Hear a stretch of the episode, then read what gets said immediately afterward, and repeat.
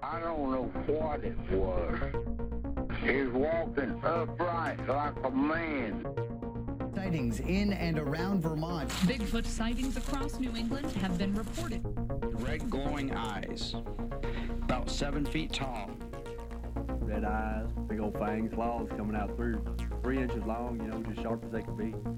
There has been another UFO sighting flying over the Royal Botanic Gardens. There are 500 UFO sightings in the world every month. The truth is out there. I can't believe we got 20. I'd like to point out that there's plenty of other uh, cryptid podcasts that I listen to, which very quickly, s- like, they started episodes like one through five cryptids, and then they did, like, hard left because it was cl- like, it's hard, man. I'm impre- Yeah, like oh. I'm thoroughly impressed, and I like that. We, like, I'm heavily biased, but I like our research and our breakdowns quite a bit. yeah, I do too. Yeah. Um, like, I, let let me be totally candid though. There is gonna po- be a point where I talk about aliens. Oh yeah, no, that's like Like, A we're hu- gonna hit a point where John becomes the alien guy. It, it's already started. there's gonna be aliens, there's gonna be ghosts, there's gonna be oni at some point in time because it's really just cool things that we think is cool but can't talk about with coworkers.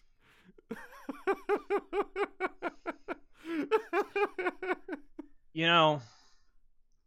Which means I probably should start doing that Transformers podcast soon. there's 'cause- Nobody can see you other than me, but for the listeners, John is looking around the room he's in, uh, swiveling in his uh, what is that, a leather swivel chair, and he's Mhm. got. Do you have a rough estimate for just that room? No, no ex, no rooms outside of that. What I can tell you for the numbers specifically that- how many. line the walls? Yeah. I can actually tell you specifically how many. Give me a second. Okay. Um. Uh, let me let me pull up my spreadsheet,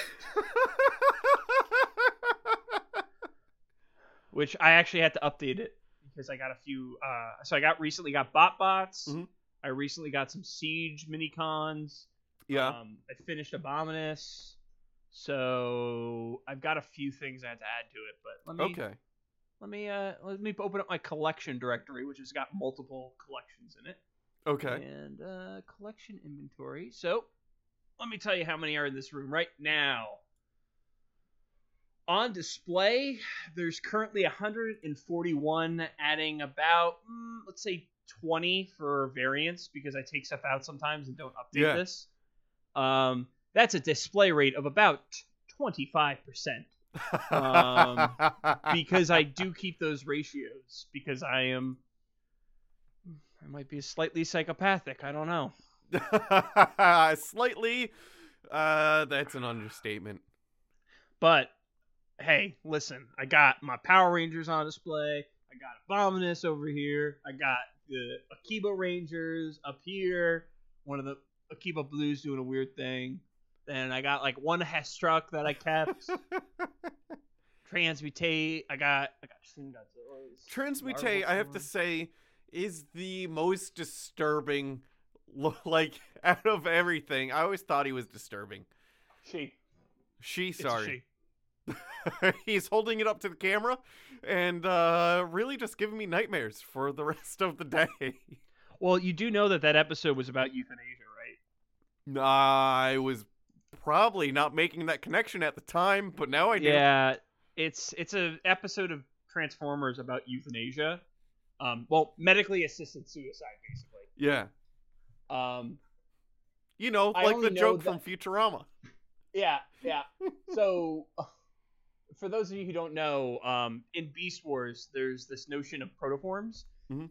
Oh, and Transformers in general, there's the notion of protoforms. And um, what happened was uh, the Maximals were piloting a research class ship known as the Axelon. Uh-huh. Um, and as they're traveling, Here I cut out several minutes of John's explanation. I will insert an abridged version at the end of our episode for those of you who are interested, and if you are not, please feel free to skip to the end of that episode and reevaluate your life choices. but there's a lot to it. It's a very complicated episode. It makes me feel things. Um, but then again, every episode of Beast Wars makes me feel things, so you know. yeah, So I just talked for I filled air for six minutes on just explaining the plot of Beast Wars. So there's that. Hey. yeah. But thankfully, um, corporate did say they want us to become more and more specific and reduce the number of listeners to the point where it's exclusively three people, including us, that get the jokes. So I should start talking about Telos then. Oh yeah, Talos Principle or Talos? No, Telos the the book. The comic. Oh, oh yeah, I love Telos. yeah. If you don't know what Telos is, search it. Uh-huh. It's T E L L O S. It's a phenomenal book, uh, comic book. I recommend it to everyone. I have every issue. I have them all in trade. I have a signed copy by the author. I love I love Telos. Oh yeah. He's Oh. also from the Hudson Valley, so Uh, after that, I will say, is that the same? No, it can't be. The Mask of the Red Death comic that we No, read in no. school. Different guy. Okay. Um, I'm going to withhold all of my information about bandsaw blades that I was gonna uh, uh talk about. Oh, he's holding up.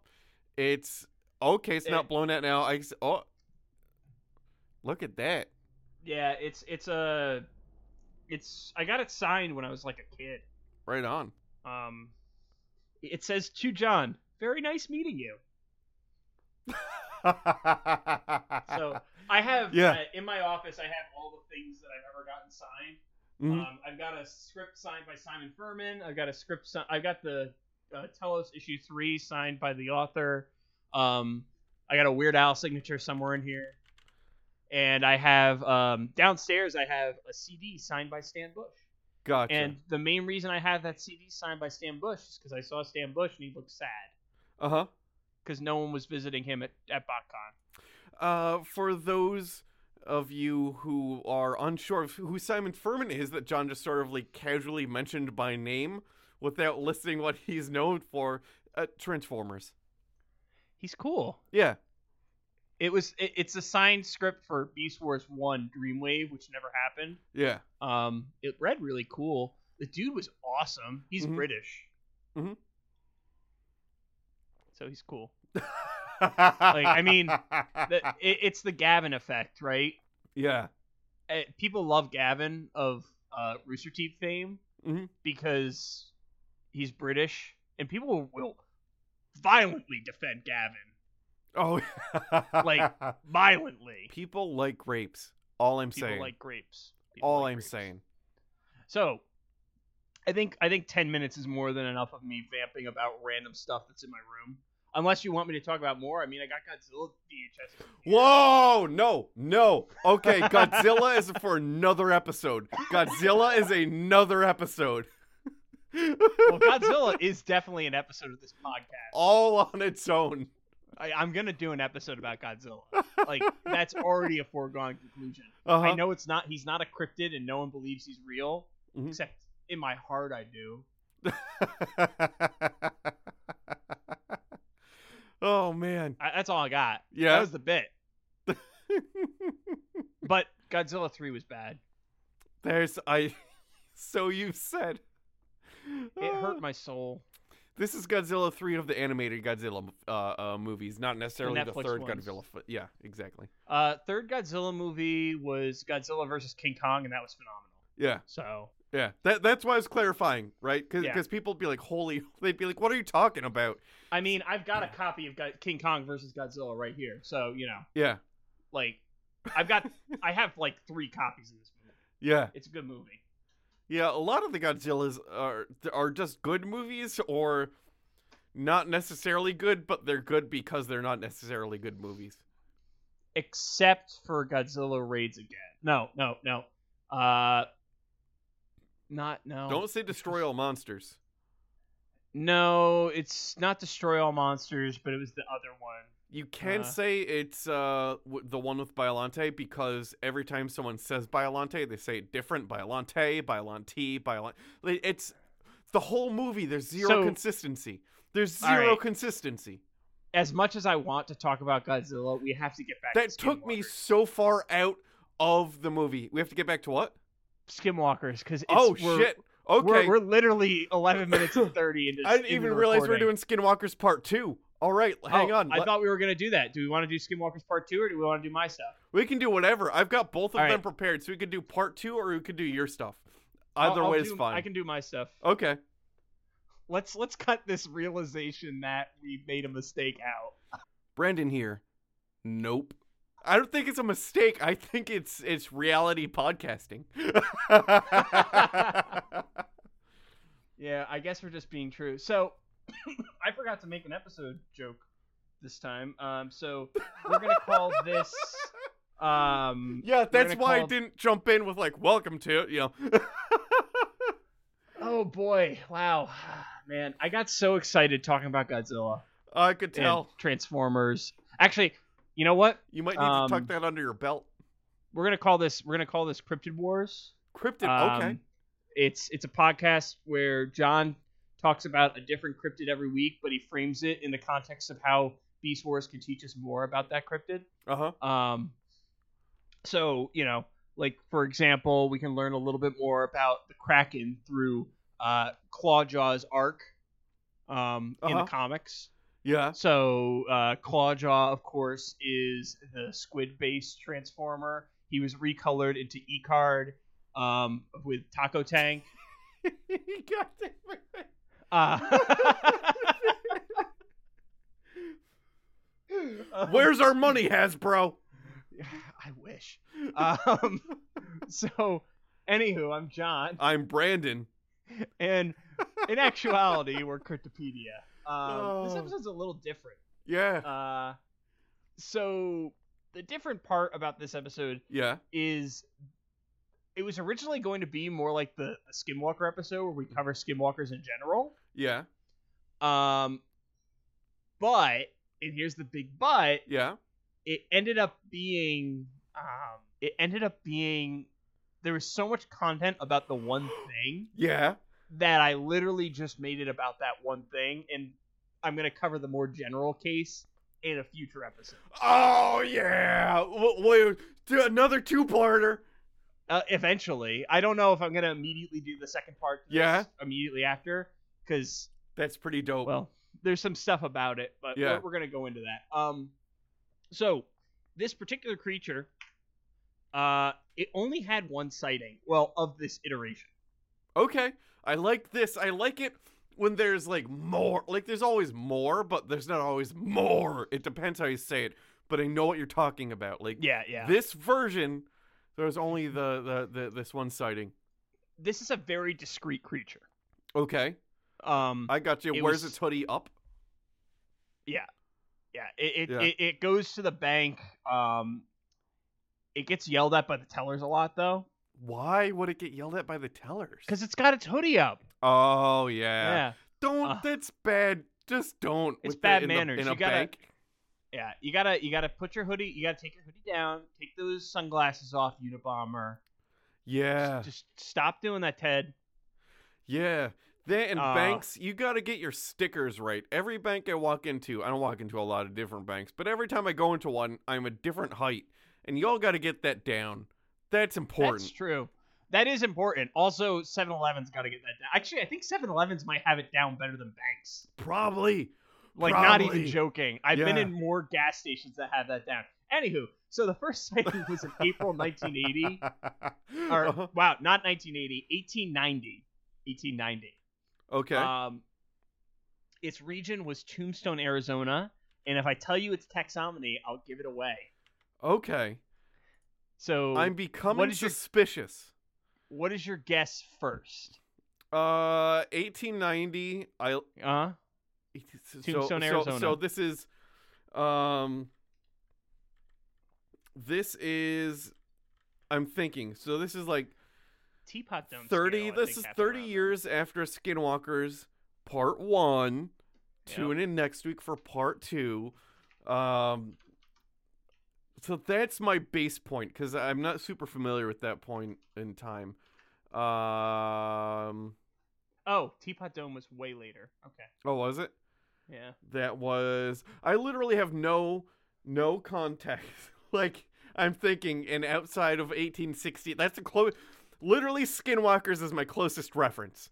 So here's the thing for me, like after after after the Civil War, Yeah, right?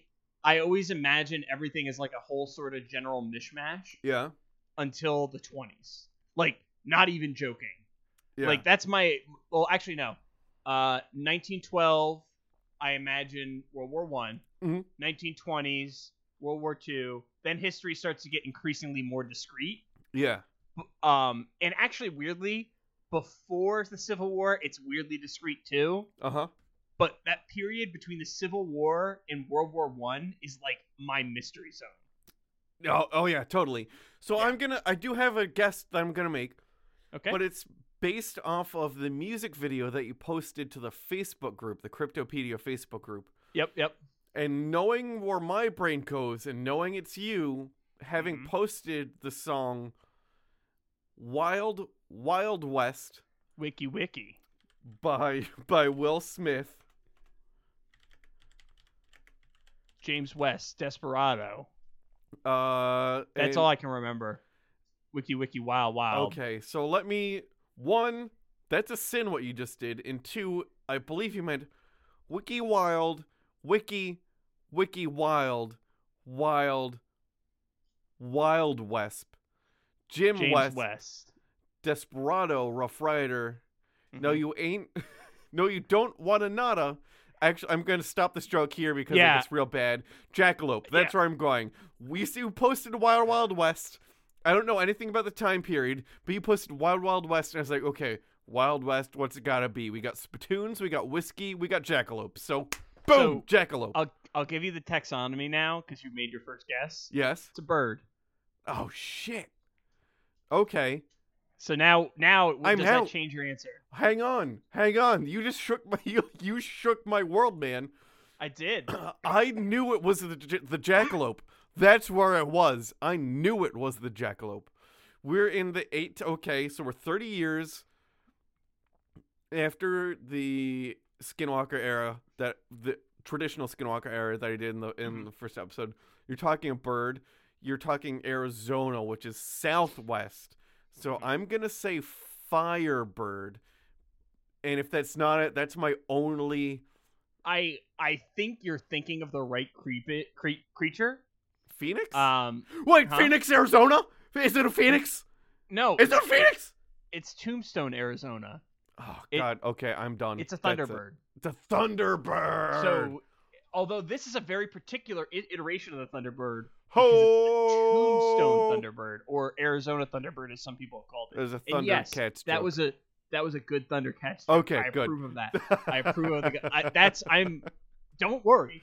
I was going to stop and just just take a moment and just really really focus in on the fact that you made a good good Thundercats joke. You need to be respected for that Thundercats joke. It's a good one. It was so good, and I know you knew it because you have sight beyond sight.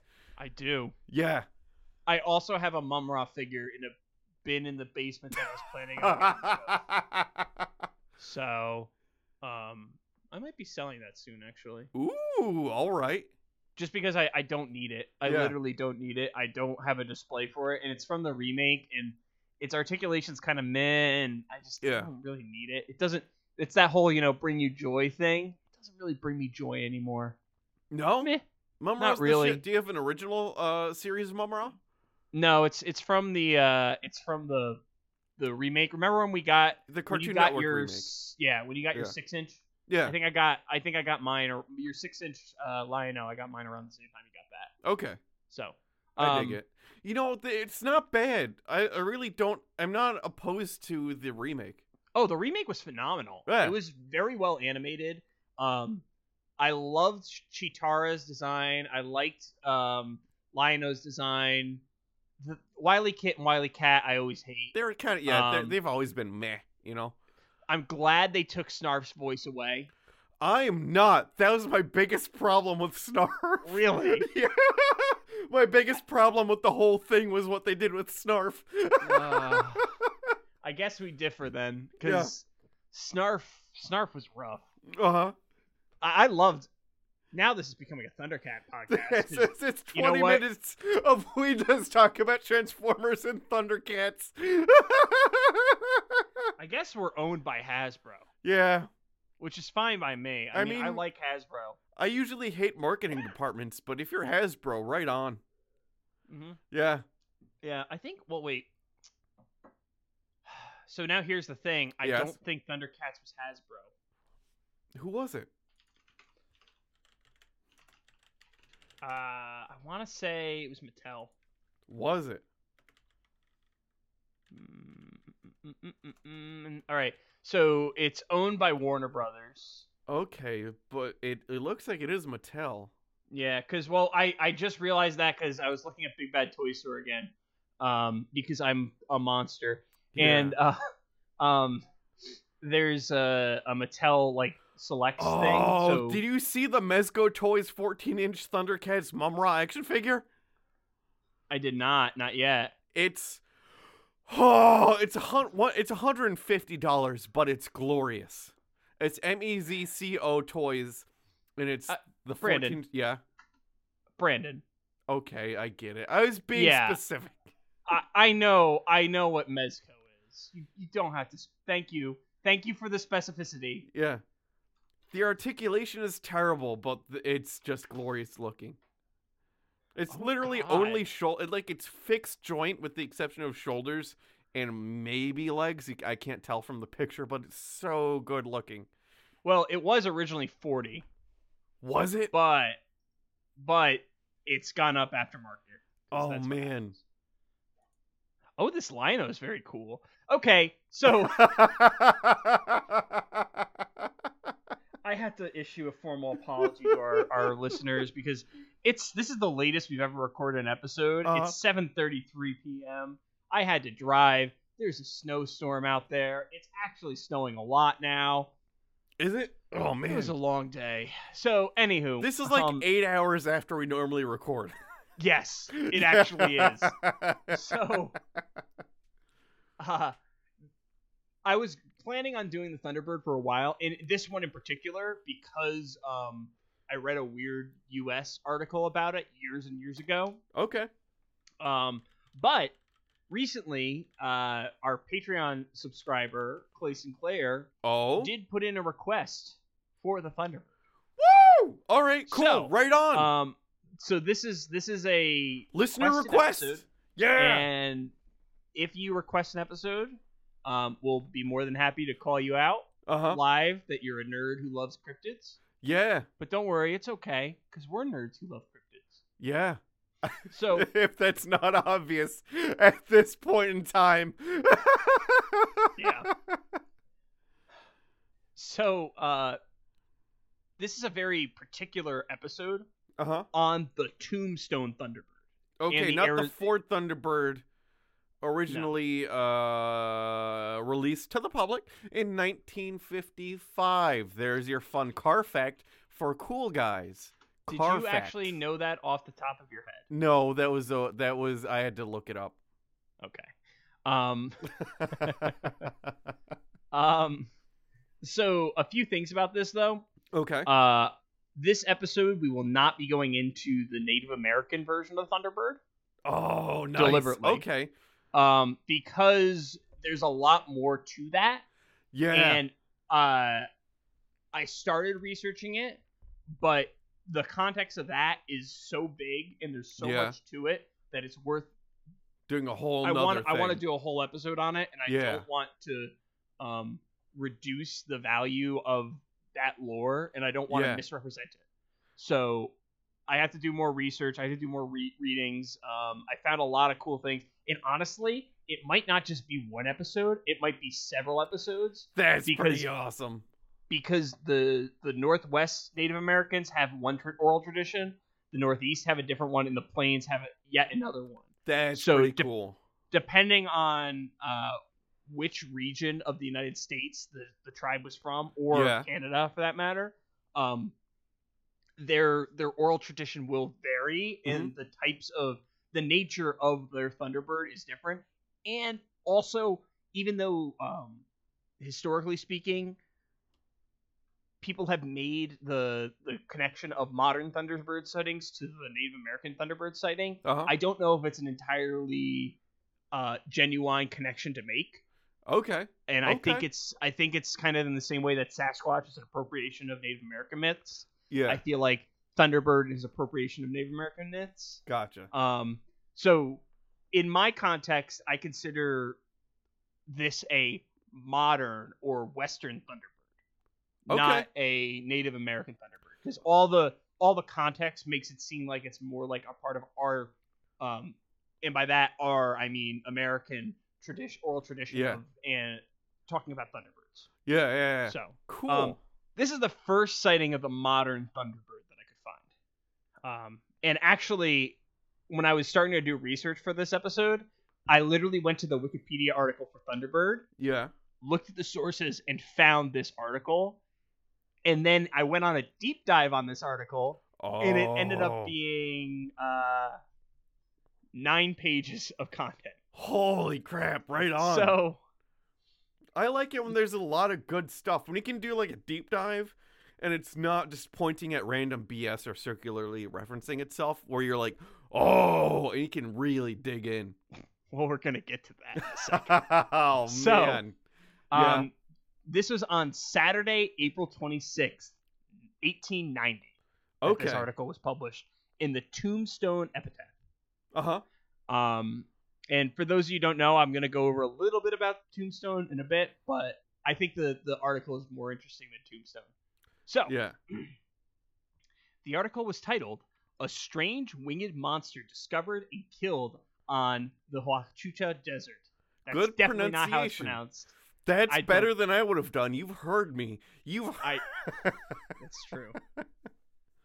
okay, so let's get to it. Mhm.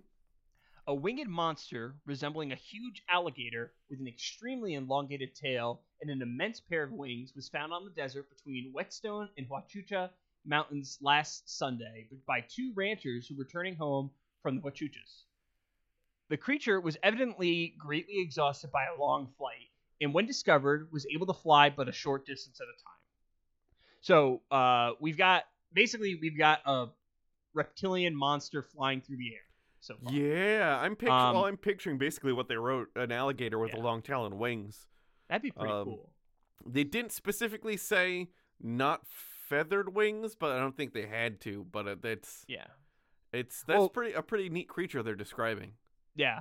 Um, so after the first shock of wild amazement had passed, the two Yeah. men were who are on horseback and armed with Winchester rifles. We should do a Winchester episode for one of That's- the li- That's like on my list. whether it's like a real like a real real episode or a Patreon, but that'd be a cool one Yeah. for someone to do. So I would love, I would love if we ever did like live show stuff. yeah, I'm gonna go out of my way to do a live show near Winchester, and that will be the episode. yeah, that'd be pretty without a cool. doubt. Yeah, Um, which I also made a footnote here. Um, are there Thunderbirds haunting the Winchester My- Mystery House? Because if No. they kill this bird, wouldn't there be Well, one haunting it? oh, if 'Cause they that's the whole killed it, thing, right? That's why she built the house. Yeah. Yeah, because she was haunted by Thunderbirds. Well, not Thunderbirds. She was haunted by all the people who were killed by Winchester rifles. And if the wind, if a Thunderbird was spoiler alert, was killed by a Winchester rifle, she'd be haunted by that too. That's true. It might it might tweak your brain enough where you'd continuously build a weird house for ghosts. I mean, listen, if a giant alligator was following me around twenty four seven with wings, I think I might. So, uh, it happened to Donkey Kong. That is true, although he has a jetpack. yeah. okay. So, um, they regained sufficient courage to pursue the monster, and after an exciting chase of several miles by horseback, Mhm. um, they succeeded in getting near enough to open fire with their rifles and wounding it. The creature then turned on the men, but owing to its exhausted condition, they were able to keep out of its way, and after a few well directed shots, the monster partially rolled over and remained motionless. The men cautiously approached, their horses snarling with terror, and found that the creature was dead. So okay, so there's a a physical specimen Mm-hmm. that has been seen by the public and examined and is well Okay. documented because this is clearly something that's never been seen before or recognized as some extant creature. So it's a big deal, right? It's well documented. It's a Oh, no, well this is- documented big this- deal. this is a huge deal based on this because they have literally the thing that I've been moaning about for Yeah. 20 episodes type specimens. This is a type specimen. Yeah. So, um, but I first want to take a moment to acknowledge that humanity has this endless capacity to destroy things that are different Yeah. because literally the first thought that these two ranchers had was, all right, I got a gun. Let me shoot this thing, Uh-huh. right? Yeah. Like that's literally the first thought that popped in their mind.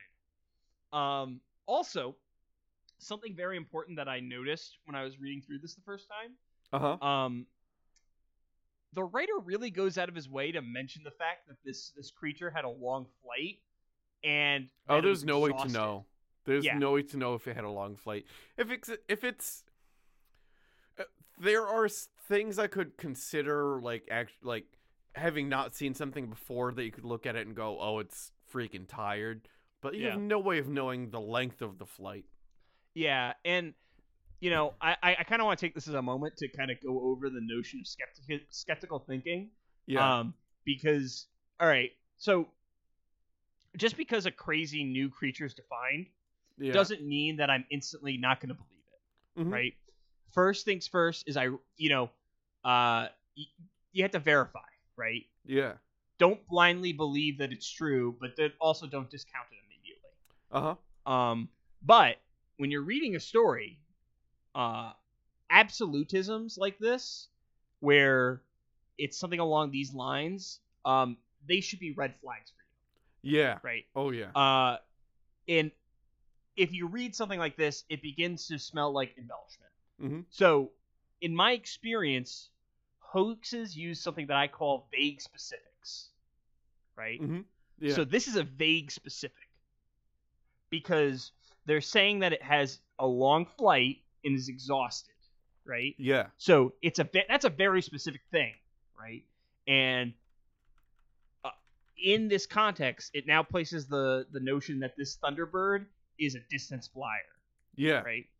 And it's exhausted from a long trip, which, since we're humans, Mhm. us taking a long trip, we instantly begin to as- associate our own experience with this creature, right? Mhm. So now we've anthrop- anthropomorphized this giant alligator, winged alligator. Yeah. So, yeah. Yeah. so now we're placing our pre-existing conditions, our pre-existing knowledge onto this creature. Yeah. And if you're writing a hoax or if you're embellishing a story and you want people to believe what you're saying, the Yeah. first thing that you do, and I don't know if this author did it consciously, subconsciously, anything like that, one of the first things you do is you tell people, hey, here's something you can hang on to. Yeah. Here's a kernel, here's a kernel of something that you can see and Mhm. you can understand. Yeah. right. So the problem is, in the context of this story, since he's created this notion of a long distance flyer, Mhm. long distance flyers don't get exhausted from flying. that's that's kind of their thing, right? Yeah. So, um, if you take close consideration and you start to look into like what modern science tells you about flyers, you Yeah. start to see the the the story already in the first like two paragraphs begins to fall apart. Yeah. So, um, first, how does the creature author know that the creature flew so far as we just said? Yeah. Right? Huge, huge red flag. So, and as I said, it's either a, a uh, purposeful embellishment or some kind of rationalization on the part of the author. Yeah. Um, we just simply don't know. And once again, why is the creature exhausted? Yeah. right? Uh, if you look at albatross, Mhm. which are capable of flying extremely wide distances, like one of them flew the entire circumference of the of the planet Yeah. in the span of like 40 days. Mhm. So they're extremely good at doing this. um, yeah. like extremely good at doing this, and because of that, they're not using that much energy. Because think about that for a second, right? they're flying 40 continuous days. Yeah. Yeah, they're hunting, but the amount of energy that they're getting from hunting is not that great compared to how much energy hypothetically They're spending we'd have to uh, while yeah. in flight. Yeah. Oh yeah. So, i assuming that they'd have to spend the am- same amount of energy as a human would to travel that distance. Yeah. Oh so yeah. we know that they're adapted for long distances, Yeah. right? In fact, I did some research. Uh-huh. Taking off and landing expends more energy for an albatross than Than flying staying in around the flight? world. Yeah. Yeah. So that that kind of makes the whole thing a little bit questionable. And not only Yeah. that, but albatross are by bird species standards uh, Yeah. among the largest, with a wingspan of 11 feet roughly, Yeah, they're big boys. Which- which is huge. That's huge for birds. yeah. Um, and not only that, but if this creature was a distance flyer and it was taking off and crash landing and taking off and crash landing, da da da da da, Yeah. they'd be wasting way more energy. There's no way that it would have lasted several miles. Mhm. Um, but you know, at the end of the day, though, it doesn't necessarily discredit the author Mhm.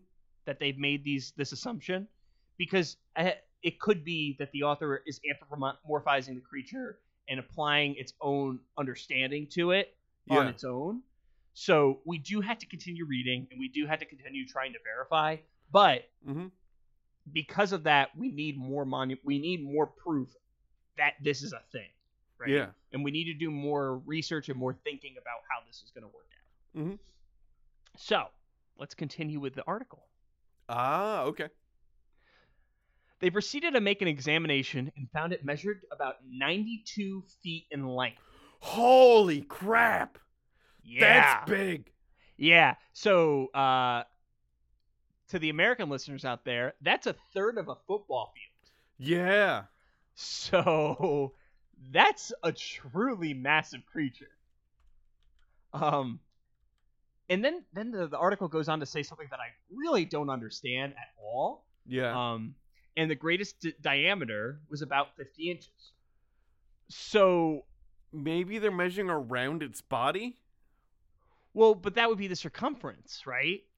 I'm thinking I'm thinking they mean like the thickness. Yeah. It's just I've never seen the term diameter used in reference to like an animal.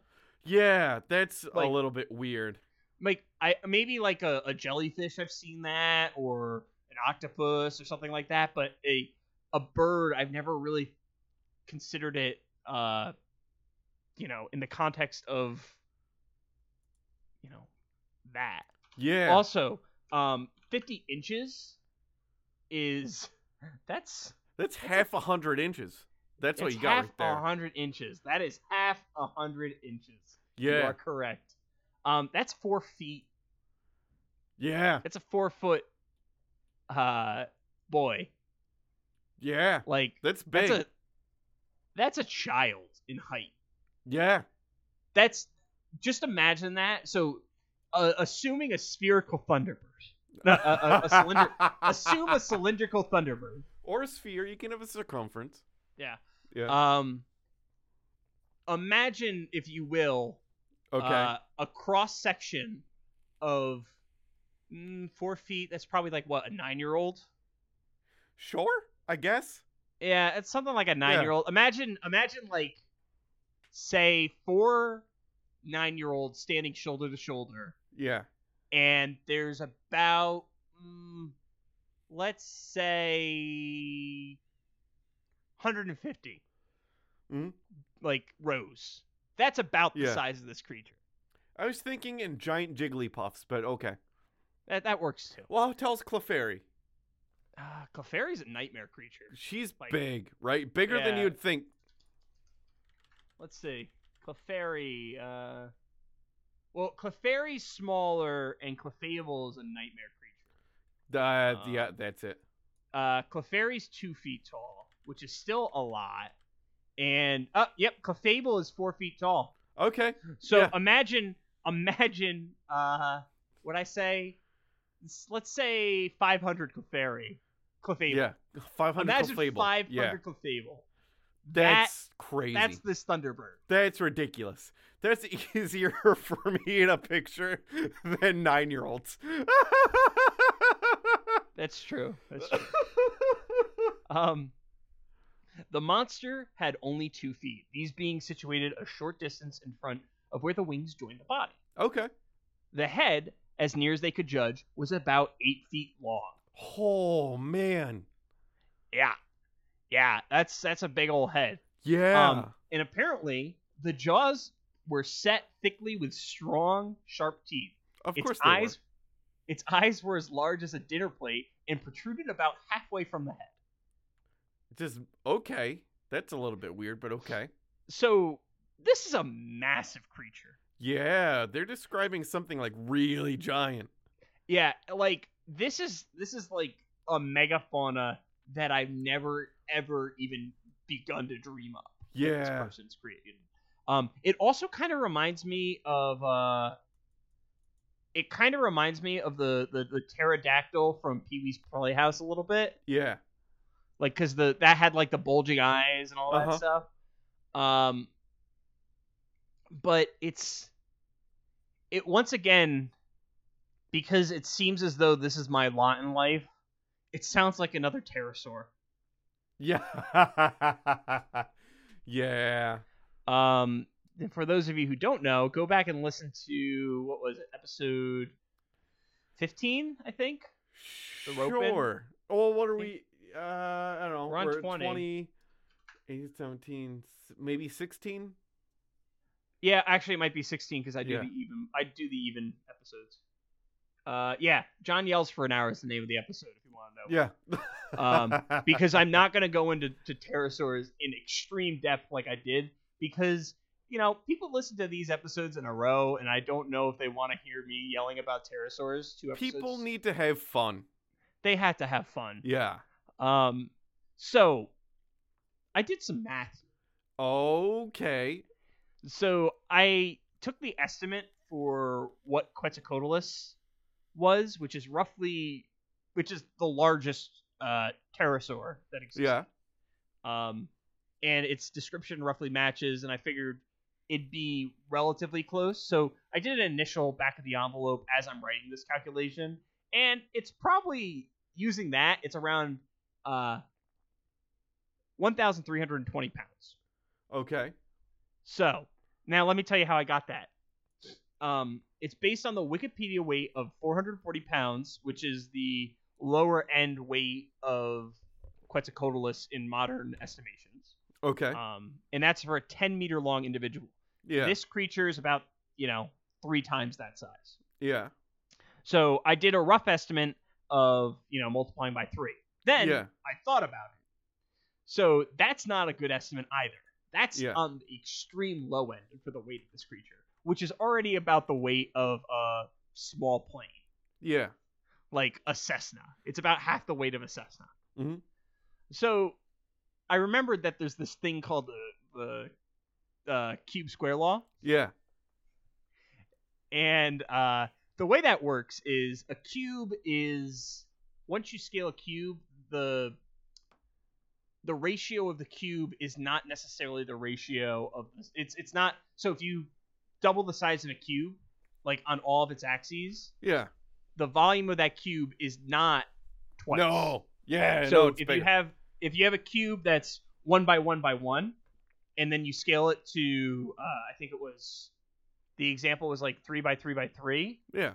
Um, you have to multi you have to take the square of the cross sectional area and multiply it by the the depth or something like that. Yeah. Which ultimately ends up being um, so the way that works is in the case of a cube that's one to three, you take uh, nine, which is the square of the cross sectional dimensions, Yeah. and then multiply by the depth, which is three, because that's the ratio, um, and you get twenty seven as Okay. the the volume, Yeah. which is like inches uh, cubed. Yep. So if we apply that math to the weight of this creature, it becomes almost twelve thousand pounds. I'm looking It's Uh, this up right girthy. now. it's girthy. Yeah. Uh, It's So a in- big boy, I yeah. want to I want to point out an African bush element elephant, which I just pulled up the Wikipedia on this yeah. um, because I was doing research on this before and I realized what the how the calculation worked as I was out today. yeah. Uh, an African bush element el- element. I like the idea of an African bush elemental way better than an elephant. Uh, it weighs about ten point four tons. Okay. Now, uh, that's about 22,000 pounds, 23,000 pounds. Yeah. So, using that knowledge, this is half as heavy as an elephant. and it can fly. Yeah. Um, the amount of lift it would require to stay aloft. Its wings would have been huge. yeah. Huge. Uh, it so keep in mind it needs to generate about 12,000 pounds of lift with its wings. Yeah.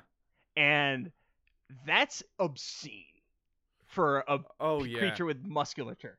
Um, and on top of that, it needs more lift to take off than twelve thousand pounds. Oh yeah. Yeah, well one, that's once you're up there it's it's it's easier, but taking off, yeah. yeah. You have to. That's overcome another gravity. story. Yeah. So, um, but wait, as Mister Popeil would say, there's more. Yeah. I like this. Yeah. So they had some difficulty in measuring the wings. Oh, really? Did they? Yeah. Okay.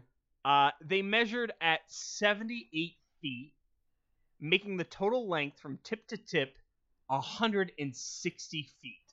Okay. The, the wings were composed of a thick and nearly transparent membrane. Okay, those words usually don't go together, but continue. Yeah, I, well, no, no, I want to take a moment. That's bonkers. Yeah. So for Okay. thick and transparent, that means that the flesh has to be close to clear. which is not a good um what I would say evolutionarily speaking, that's bad. Well, that, Because- that might be pretty cool. Well, no, But- it's terrible though. Yeah. because you're s- if you have no melanin or anything to reflect the sun's rays, that creature probably has cancer.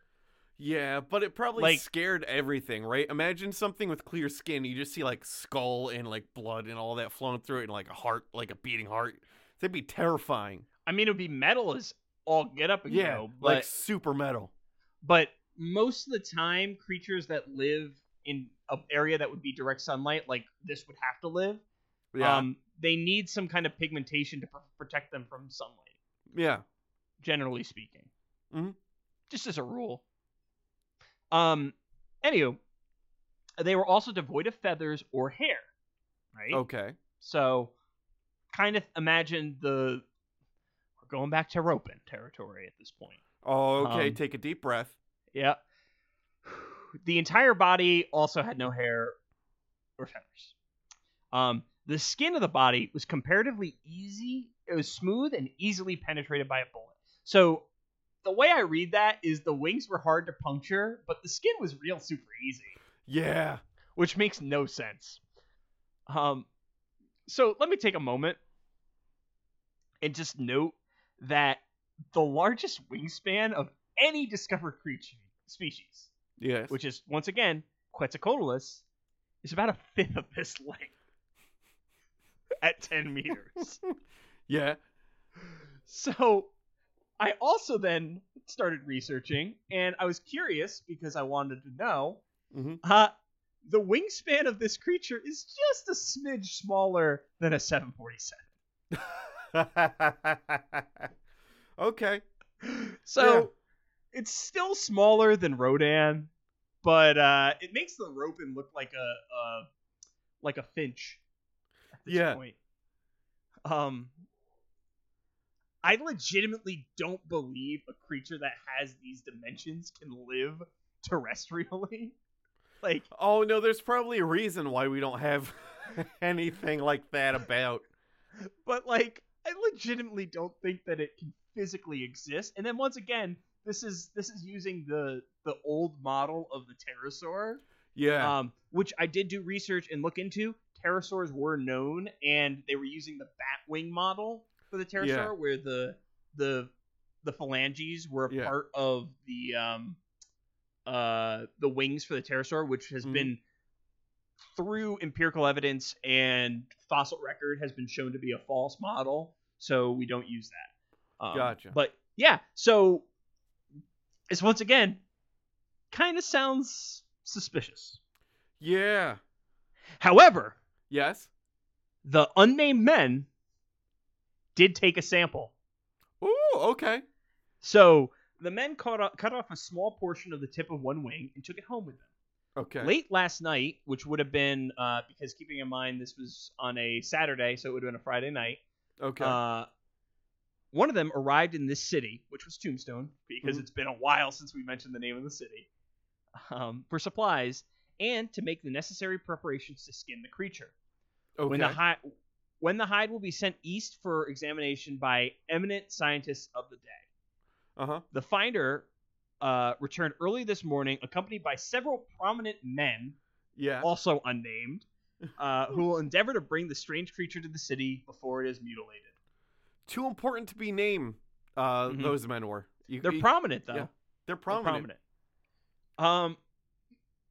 So this is big because if the creature was in fact butchered, if there was a skin sample, which you know having just a skin sample doesn't necessarily mean anything because you know if you don't have anything to compare it to or you don't have any of the surrounding information and if you do tanning and all that kind of stuff it will affect the the nature of it Yeah. right and the things we can learn from it Uh huh. um but because this is 1890 there might have been a photo of this corpse oh yeah. because it's 1890 but first we need to we need to go into a little bit of tombstone Yeah. uh-huh. Today's episode is brought to you by Dirty Urns Waste Management. Dirty Urn specializes in the discreet pickup and disposal of all residential waste. Never worry about your neighbors waking up to an unexpected pickup again. Our private and discreet service will accept any refuse, no questions asked. Earn and his tight lipped employees will provide a disposal bin smaller than an average sedan. It is bear proof, which means it is lockable and will not allow any unwanted stench to escape. Provide a pickup location on the purchase order, and they will get your waste from any location, whether it be behind the house, as not to annoy the neighbors, or any other discreet location, and haul it away like it never happened. Now back to the show. let's samurai's guy Let's pump up the power let's kick some gigabyte surf's up Wait, what? What are you saying? Ah, just some stuff. The the Eldritch summoning ritual to be cyberized. Oh, okay, good. Oh man. Oh, that actually reminds me. Talking about Yeah. Eldritch things, I found a uh, a manga. Well, after after I finished uh, the Promised Neverland, Yeah, I found a manga called Emperor and I. yeah. It's about a girl who finds an emperor penguin in her refrigerator and she adopts it as her pet. Yeah. That's it. um, it's a phenomenal thing. Lissa has entered the room and is torturing Jiro, who's That's appropriate. That's Yeah. totally the right thing to do. He's totally befuddled by my uh, my my sound baffle that I have set up. Yeah. So, anywho, we should probably get back to this because we've already spent at least thirty minutes talking about uh, pop culture. This episode. Yeah. So before we get into what happened to Uh huh. the Tombstone Thunderbird, Yeah. we need to go into what is going on in Tombstone in 19, 1890, Mm-hmm. right? So, Tombstone was a silver mining town in the Old West. It had incorporated in 1881, but at the time of the article, it had fallen into hard times. Okay. According to True West magazine, which I believe because if you're writing a magazine about the West and anything bad happens in it, uh, it probably actually happened Uh huh. because people like to romanticize the Wild West. The Wiki So- Wild West. the Wiki Wiki Wild. Um, so after the infamous uh, gunfight at the OK Corral, which happened the year that the town incorporated, Yeah. Uh-huh. a uh, an earthquake hit the town and it flooded the silver mines, Uh huh. um, which they attempted to drain and it failed because a fire broke out in the in the pump house.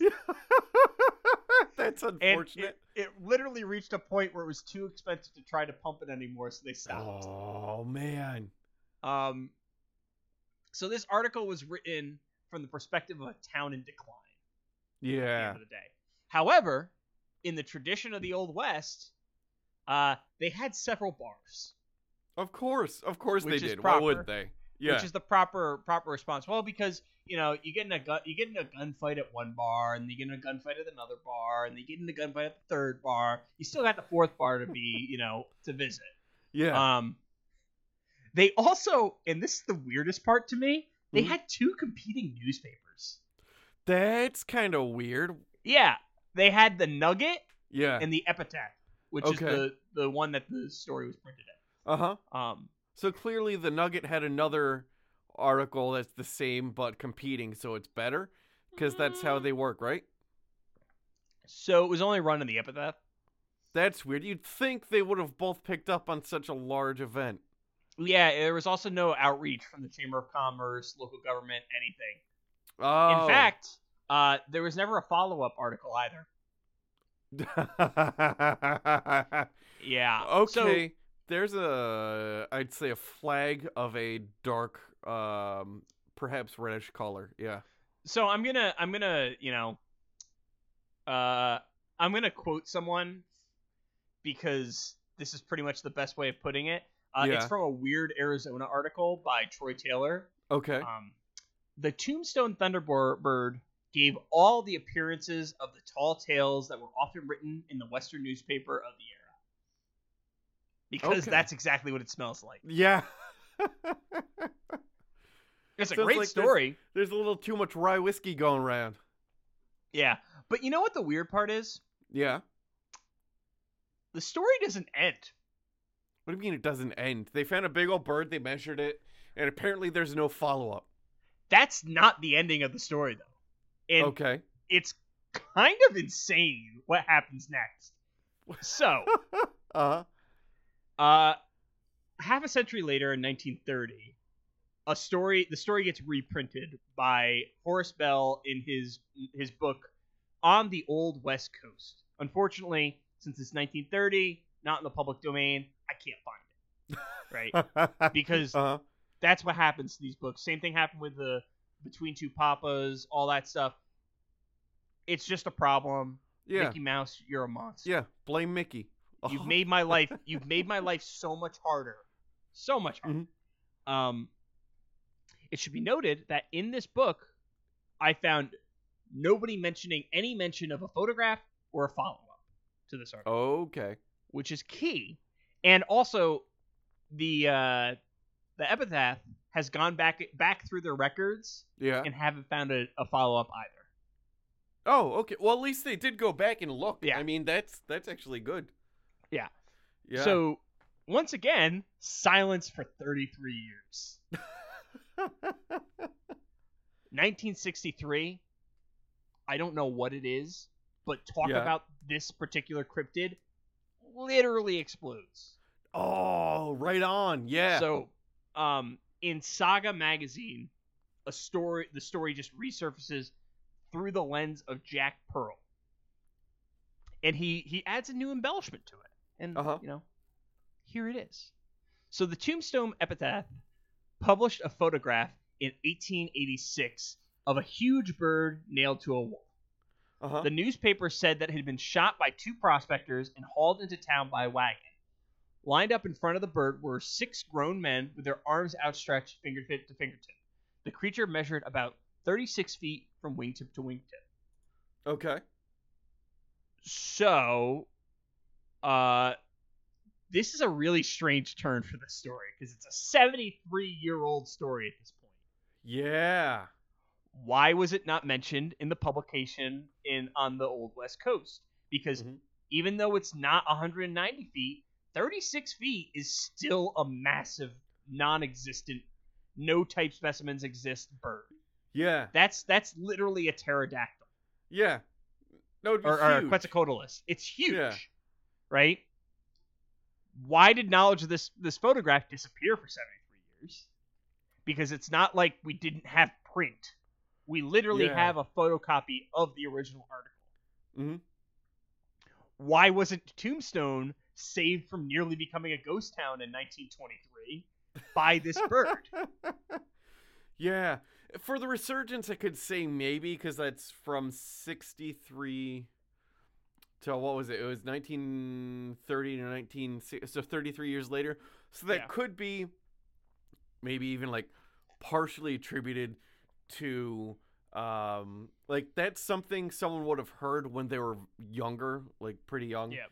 and then th- you know 30 th- years later they're at the age when they're like writing for a newspaper and maybe talking with some friends of a similar age and they bring back the same way we mentioned stuff from our childhood and be like oh yeah the uh the you know this th- or that or the other thing and we go oh you know that was so cool that could have been someone when oh shit i remember this thing about the bird it'll be pretty cool and then they just publish it sort of like a 1963 nostalgia throwback to 1930 I recognize what you're saying, but at the same Yeah. time, I do feel like it would have been printed in the on old on the old West Coast book. oh 'Cause would that- have been That's that's Yeah. the kind of stuff that that that sells books, yeah right? Um, and I really feel like it's important to hammer home why wasn't this issue of the the epitaph found, but the first edition, which carried the original story, really easy to find. Like literally, I googled Tombstone Thunderbird and found it in seconds. yeah So okay why?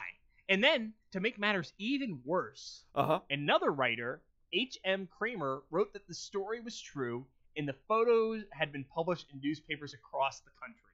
oh so you should have been able to find something I should have been able Yeah. to find something. yeah I mean, well, I did find something, but we're going to talk about that in a second. okay So, uh, the editors of Fate, which was the magazine that he had published it in, also even believed that they had published the photo in the the past. but uh-huh they looked through their archived issues and found nothing. oh okay good Continuing in this trend, a 40 and Times researcher, Ivan T. Sanderson, even claimed to have a photocopy of the photo, but it was lost when he lent it to two associates. come on So, this story is just like, what the hell? Yeah, what's got everybody seems to be losing everything in a very convenient way. It's it's a lot of convenient loss. Yeah. is all I'm gonna say. So to this day, Jack Pearl's claim remains unverified. However, tons of people claim to have seen this photo, Oh, okay. myself included. Uh huh. There's a part of me that remembers have, having seen it, Yeah. right? But it's likely to be one of the many fake photos of the Tombstone Thunderbird. And for uh, Patreon subscribers, I've got a few pages, and we're gonna we're gonna talk. Brandon and I are gonna riff on the some of these pictures for a second. Yeah, I mean, there's. I don't know what you mean by fake, because there's clearly So no way. the first photo, um, it's not necessarily the Tombstone Thunderbird, but I think I saw an article claiming that it was. The Civil is- War one. Yeah, the Civil War one. Yeah. It's a bunch of uh, soldiers in Civil War uniforms. Uh, I think that's the. s- Is that the South or the North? I'm I'm really bad because I don't know. I'm gonna say North because of the color of their shirts, but the South because of the color of their pants. uh, yeah, I think it's the South because the South wore a, a blue uh, uniform. Yeah. Um, so some Southern soldiers are. They've downed a thunder uh, a, a pterosaur. Um, now there's a few problems. Few problems. Um, one, uh, the effect on the photo is Yeah. clearly a Photoshop filter. No, come Like, on. I literally think I could open up Photoshop and make this picture's filter instantaneously. Uh huh. Um, second, Uh huh. the pterosaur is literally like clearly fake. No, it's not. It looks like it was painted. That's so real. Um, so, and also, more importantly, it doesn't match the description that Jack Pearl had of a giant bird, um, pinned to a, uh, pinned to a, what you call it, uh, farmhouse, and six men had their arms outstretched. Yeah, there's six men Yeah. in it, but their arms literally aren't outstretched to Uh-huh. show the, the length of the bird. So I, I did a quick uh, bit of clickerooning and found that this specific photo was a publicity shot for the 2000 television series Freaky Links, and they were um, Oh. Okay. they were Civil War reenactors, and it was a prop aerodactyl that was used in the show. Um, Okay. Yeah. So Lauren Just a Coleman, point- by the way, did say that it was Lauren Coleman tracked Mm. it down and found the actual found the prop. okay. Yeah. Well, because uh, uh, basically the problem is some people are claiming that this is fact. So you want to know Um, the names of one of those people? Of course, it's John Whitcomb. We're We're gonna move Ah. on from this photo because now this is tainted. Uh, Yeah.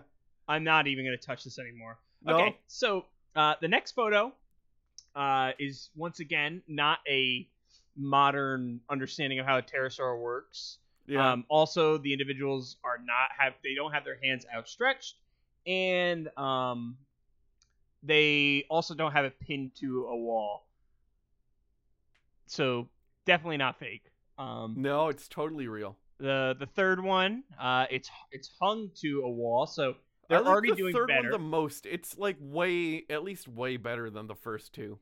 Yeah, at, at the very least, it looks like it's a practical prop, and Yeah. like it kind of looks legitimate. Um, they also all look like they're from the Pacific Northwest, not I was Arizona? gonna say, man, I don't know if there's Wisconsin had any of these animals. Yeah, they look like they're straight out of Wisconsin, and there's eight people there, not Yeah. six. So it's a good looking prop, whatever that is. yeah, mean, I like it's- it. I think it's a there's the cool fur, it's picture. Cool. Yeah. I, I'm Someone's definitely got gonna- that in their living room or their basement to show off. yeah. uh, No, that definitely seems like it.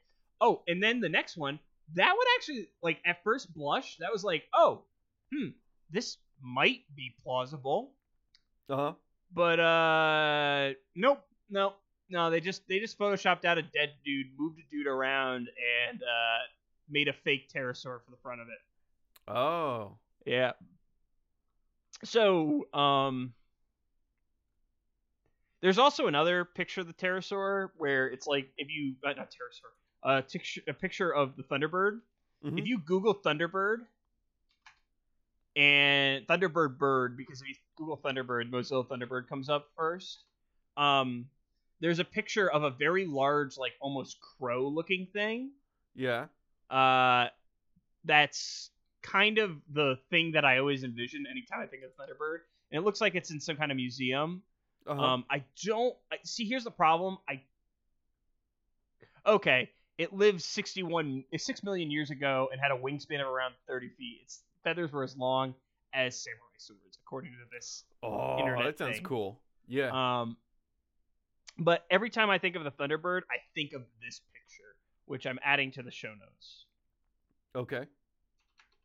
Um, that's the picture I think of. So, here's the thing, though. This is a story about the mutability of memory. That's a real picture. Yeah, it's no, that is actually a real picture. That's also a picture of something that's very different than what we're talking about. It's a big ol' crow Yeah, it or looks like a big- raven. Yeah, I crow don't or know. raven. I Big still don't know black-winged if- bird thing.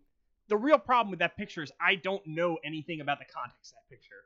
Yeah. and it also wasn't related to the, the this iteration of the Thunderbird. yeah. So I didn't put any more effort into it. Okay. That's that's all I'm gonna say. So I have no idea about the authenticity authenticity of this picture, this black and white picture of a man smiling in front of a giant bird. Uh huh. Uh, that's clearly dead, but or a prop. I have no idea what it is because literally I have no context, so literally I can't say one way or the other. Mhm. But ultimately, the thrust of the story and one of the reasons I wanted to cover it, um, well, the main reason I wanted to cover it is because I remember this story from when I was younger. Yeah, I think Um, that po- photo you just posted is in a, a museum Yeah. somewhere because on the left side it looks like there's a skeleton, the tail end of a skeleton of some sort, and on the Yeah. other side of that uh, bird-looking thing, there's clearly at least three people on the left wing holding it up. Oh yeah, yeah, yeah. You can I see, see their what you're saying. legs. Yeah. So, but let me get- uh, getting back to the rap, so to speak. Um, human memory is beautiful, right? Yeah.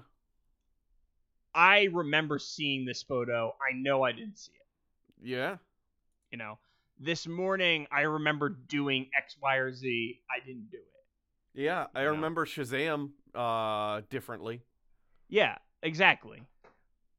We remember things differently because our mind changes things, it mutates things, it causes us to doubt what we've seen or become confident in what we've seen, Yeah. right? And we have to remember that. And anytime we look into a story like this, we have to remember that. Like, how many, like, for example, the Berenstain versus Berenstain Bears, Uh huh. that's that's a thing that trips people up all the time. There's people who believe Nelson Mandela died in prison, and there's people who believe that certain individuals are competent despite all evidence pointing to the contrary. Um, uh huh. But at the end of the day, like what I'm talking about is the Mandela effect, and that actually might be an interesting episode in its own right. Um, Yeah. But I kind of already have the conclusion, and that's the human brain was designed to uh, survive in the wild, right? Mhm. There's a lot of weird stuff that it does, and there's a lot of uh, not designed, but it, it developed to survive in the wild, rather. Yeah. Um, and there's a lot of things that we do that are based in that, that are Mhm. rooted in that. Our fear of snakes, like, it's a very common thing, right? Mhm. Um, our fear of the dark, the unknown, those are things that make sense because when we were hunter gatherers, those fears made sense Yeah. right? It wasn't necessary that we remember every strictly every detail of something. It was only that necessary that we remember the vaguest notions. Mhm. Because at the end of the day, we didn't have advanced mapping technology. We didn't need that because it wasn't necessary for us to have it, Mhm. right? And it wasn't necessary for our survival for that to be a thing. In fact, it might even be advantageous to us that we don't have perfect recall. Because if we had perfect recall and we always remembered something being perfect somewhere or something or something along those lines, you know, we might in our wanderings go through the same place too much or stay stationary too long, Yeah. right? Uh, because of those facts, or we might remember something more fondly than it actually was because it will encourage us to go to hunting grounds that worked. Mhm.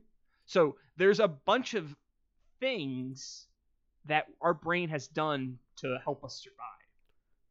And if we remembered everything perfectly, I don't know if that would help us survive. So I don't know if there's an evolutionary advantage to having perfect recall. So I- I know I just went on a tangent and literally literally what I wrote about this was 3 sentences long, but this is something I think about a lot. You know, because it, it's something that affects us. It's a uniquely human trait to uh, wonder and try and like change and uh, put rose-colored glasses on things, right? Yeah. Um, but I think part of that is we're protecting ourselves, Mhm. and I think that a reality in which this Thunderbird existed is is more interesting, right? A reality in which that picture exists is more interesting. And hey, you know what? If it gets discovered tomorrow and it's credible, that might be interesting. Mhm. It wouldn't prove that that creature existed. And that being said, the creature that existed wouldn't prove the first story because it's a totally different creature. Which is the weirdest thing about this whole story is that Yeah. these two things have become linked. Uh-huh. But the story's still not done. Um, there's actually Yeah. a coda to the story in 1970. okay. Uh huh. Uh-huh. Harry McClure claimed to have known the two men who were mentioned in the original story, Oh, of course he did. which I should also note, still unnamed. Um, that's, that's According- that's pretty good. yeah. That's I don't know how to bullshit that, but you could. Yeah, uh, according to his account, they shot at a bird with a wingspan of 20 to 30 feet, which is more Okay. in line with the second story, which, you know, Said it was what thirty six. 36. Yeah. Um, it's an odd and slightly more believable postscript to this this tale. Yeah. Slightly, because that's still the size of a Quetzalcoatlus. Yeah. So, um, at the end of the day, it can't be verified at all. So, you know, I, Uh, I think it was Ben Kissel wearing angel wings, but that's just me. I think every cryptid is Ben Kissel. To Yeah. be totally honest, No, that's fair. because that's a better reality for me. Yeah.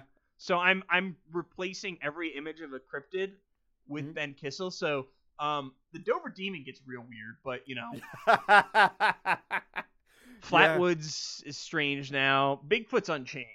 yeah. Um, Red caps are terrifying. Redcaps are more terrifying. Yeah. Mongolian deathworm hasn't changed. Yeah, that's weird. Yeah. Although weird. also Orang Pendek hasn't changed either. Um, because I'm still convinced that that's just Danny DeVito. it so. probably just is Danny DeVito. I, I I see no evidence any other way. Yeah. Um, so uh, I guess that's all I got for this episode. Um, I will be coming back with more Thunderbird stuff in the nice. I future can't for wait. sure. Uh, I've already started looking into some stuff in terms of the Native American lore, and let me tell you, uh, there is no, literally no chance that the modern Thunderbird we talk about today is the Uh-huh. Native American Thunderbird because Ah, the Native okay. American Thunderbird may or may not be a god incarnate, but we'll, we'll get into that. We'll get into Yeah. that. Um, so, as always, our website is cryptopediacast.com. Uh, on Instagram, you can reach us at cryptopediacast, and on Twitter, it's at cryptopediacast as well. Um, the email is cryptopediacast at gmail.com or us at cryptopediacast. Um, keep in mind, we uh, we do do these episodes in advance. So if anyone's posted anything or asked any questions uh, or anything like that, we'll You get might back not to you. hear them for up to three weeks. Yeah, yeah. that's legitimately a thing because yeah. let's see, we're recording this. It's going to be three weeks before this episode hits your ears Yeah. from when we recorded it. Um, wh- which we do that so we have more time to produce. So Brandon has more time to produce. I we both have more time to research, and Yeah. we are able to relax and enjoy the podcast and not be on a slow death march towards our demise. Well, I wouldn't go that far.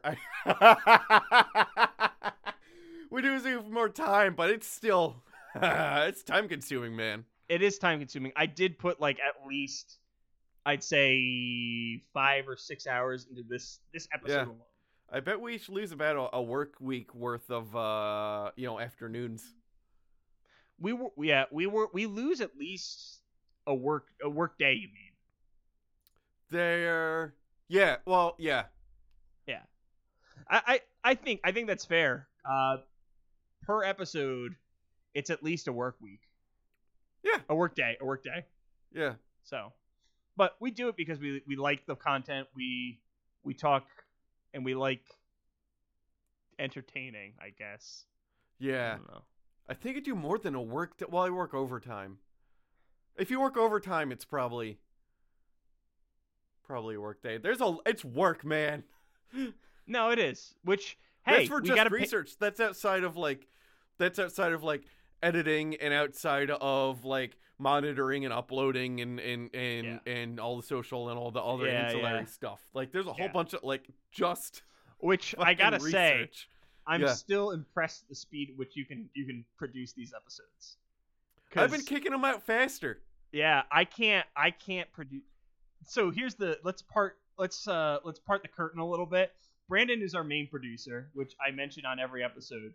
Uh and I handle more of the internet like our our web presence and like maintaining our website and maintaining our Yeah. our Well, handles and all that uploading, stuff. like across all platforms, and then Yeah. you go and then you change like the the the sources like across the board, make them easy to use, yeah. hyperlinks, and go So- everything online and all It- that. Yeah, it's one of those things we tried we balanced the workloads to our personal experience divide and um, conquer. yeah so but i still i could never do the production work that you do because i just am not i'm not built for that it took me it took me so long to edit the episode for um uh creepypedia like yeah, not even joking it took me like an hour to do 16 minutes Yeah, so I So- can't remember how long it took me to do the first to do the Red Caps episode. Probably took me like four times the length to do our current episodes, and it was only thirty minutes. yeah Yeah, But um, we do have a Patreon if you want Oh, to support us in our yeah. endeavors because oh it is yeah, it is kind of like a job.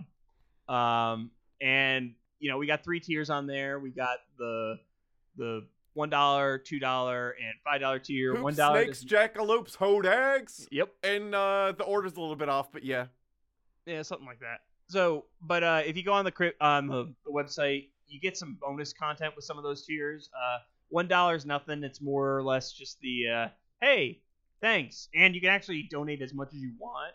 It's just you don't get any of the content. So, I'd honestly recommend just if you're gonna donate more than five dollars, go Hodag so you get the content. yeah. Um, the the second tier gets access to the show notes, and the third tier gets access to our premium content. Oh yeah, Um, that's additional. We've got for the jackalopes. There's like additional different podcasts that we each do. Um, it's better. You get additional audio content. Two dollars. You get our uh, our write ups, which are what what do we got here? We've got uh twelve pages. We've got links to all the sources. There's photographs for each one. Uh, we also make fun of each other in them sometimes. we make fun of each other. Yeah. Yeah. there's there's some there's some hidden jokes in there for the sake of the the reader. Yeah. uh, because we have fun with that. Also, I do um, uh, footnotes and citations for all for a bunch of stuff, and Brandon does sources and all that stuff too. And we we put a lot of work into these sources. So oh yeah. I um, think for uh Skinwalkers Part 2 next week there's going to be some sources at the bottom if people want to watch some uh links to like documentaries and stuff like that that they uh they can find. I think I also linked to for anytime I said Destination Truth there's a free version of it online. So like all, and all that stuff that we reference is, Yeah. is you can go watch it. It's fun. yeah, and I think I think I'm probably gonna there's probably I got a few ideas for some podcasts. Yeah. Uh, they're basically oh it's basically just I, I think I'm gonna be doing pilots for podcasts no. on the uh on I the like that Patreon, idea, man. and just yeah. see what people like and then whatever people like will be the ones that I do. Because I've got I got like ideas for like ten of them, but I don't want to take up like a public feed with them. So we'll see. The the future will be interesting for uh for our Patreon's uh podcast feed. Nice. Also, if we ever decide to get ads, which I don't really know if we're gonna ever get ads on this show, to be totally honest, because I've I've been doing the math and it really doesn't pay off.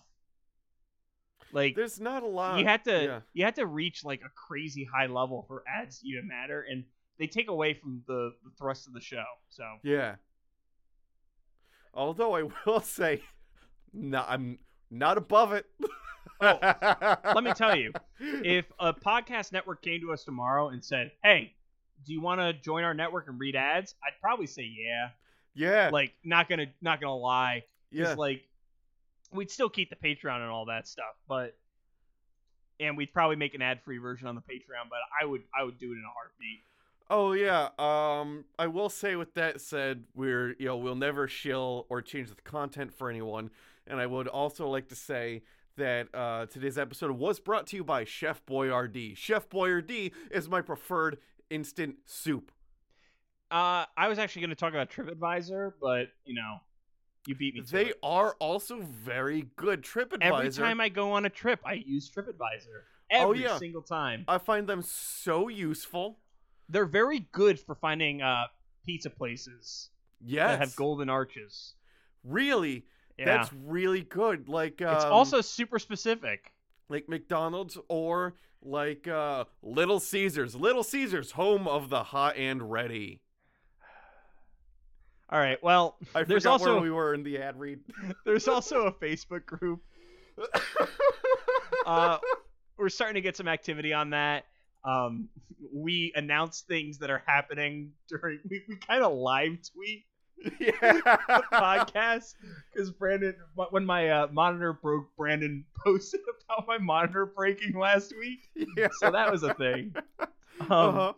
If you enjoyed us talking about things for 30 minutes that we really shouldn't have talked about, you can always rate, review, subscribe, comment, share with your friends, all that good stuff. I know you've heard it a million times if you're listening to our podcast, but word of mouth does matter Yeah. um, once again, this was a requested episode, so if you have any requests, feel free to send them in. Um, if you have any creepy pasta or cryptopasta, that's one of the podcasts that I do for the premium content. I also have a relationship advice show, Oh my For the gosh, all patrons. the dookies. All the Dookie. I There's can't like a wait solid- for that to come out. There's like a solid six minutes of you just laughing on that. I one. couldn't finish the sentence. It was Oh, bad. It was a bad one though. oh jeez. Oh man. Uh, if you'd like, you could follow me on Instagram at donkey underscore hands. My website is boyerb.com. My email is brandon at cryptopediacast.com. And my Twitter is at cryptobrandon, capital C, capital B. Oh man, the yawns are coming back. Oh, man. It's every time there's a. p- It's every time there's every single time. Um, I it's it's almost nine o'clock. I'm tired. This is John's bedtime. Um, on Instagram we're at mute. I'm at. I'm becoming a hive mind. Don't worry about it. It's okay. Oh, Um, I'm at Mew2057. The website is defunct. My Twitter is at JF Dunham. You'll probably get some hot takes on Transformers. I don't know. if you want to email me, email me at john at cryptopediacast.com. I just want to go to sleep. Our art is done by Tom Hill. You can find him on Instagram at Thomas Michael Hill. His website is greatergloryco.com and his email is tommikehill at gmail.com. And as always, I'm I'm exhausted, As John. always, w- we are John. We are John. We are here. We are Legion. Uh, Oh, I'm all that Brandon. good stuff. Yeah. And I'm cutting Brandon off. no, it's all good. And Uh. I'm I'm Brandon. And things are already really weird.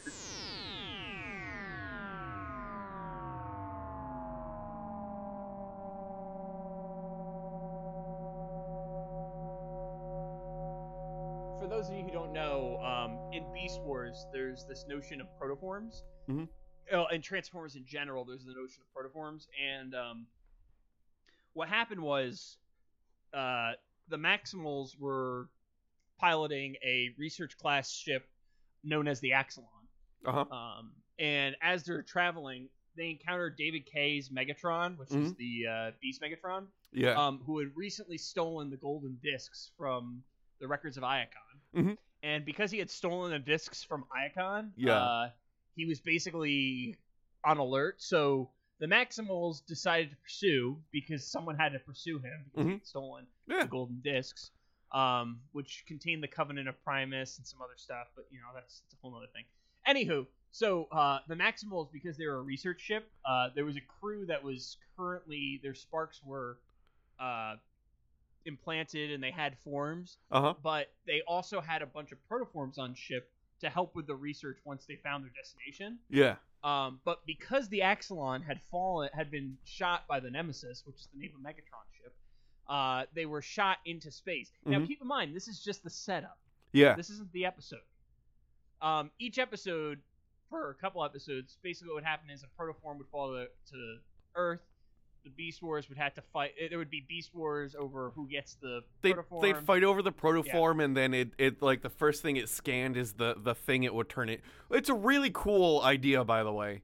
The Yeah. how that whole situation works out. but the, the long and short of it is Transmutate's pod got dis- damaged and it was in a high energon area, Mhm. which resulted in it becoming deformed and unable to transform or survive on the Yeah. planet um, because of the fact that the planet was so rich in energon. Mhm. Um, Rampage and Silverbolt uh, became attached to it because it represented something about both of them Yeah. Like- uh, Silverbolt's a fusor, so Mhm. he's a little bit different, and Rampage has a immortal spark. So they both see kindred spirit in, in Transmutate, which ultimately results in Transmutate's death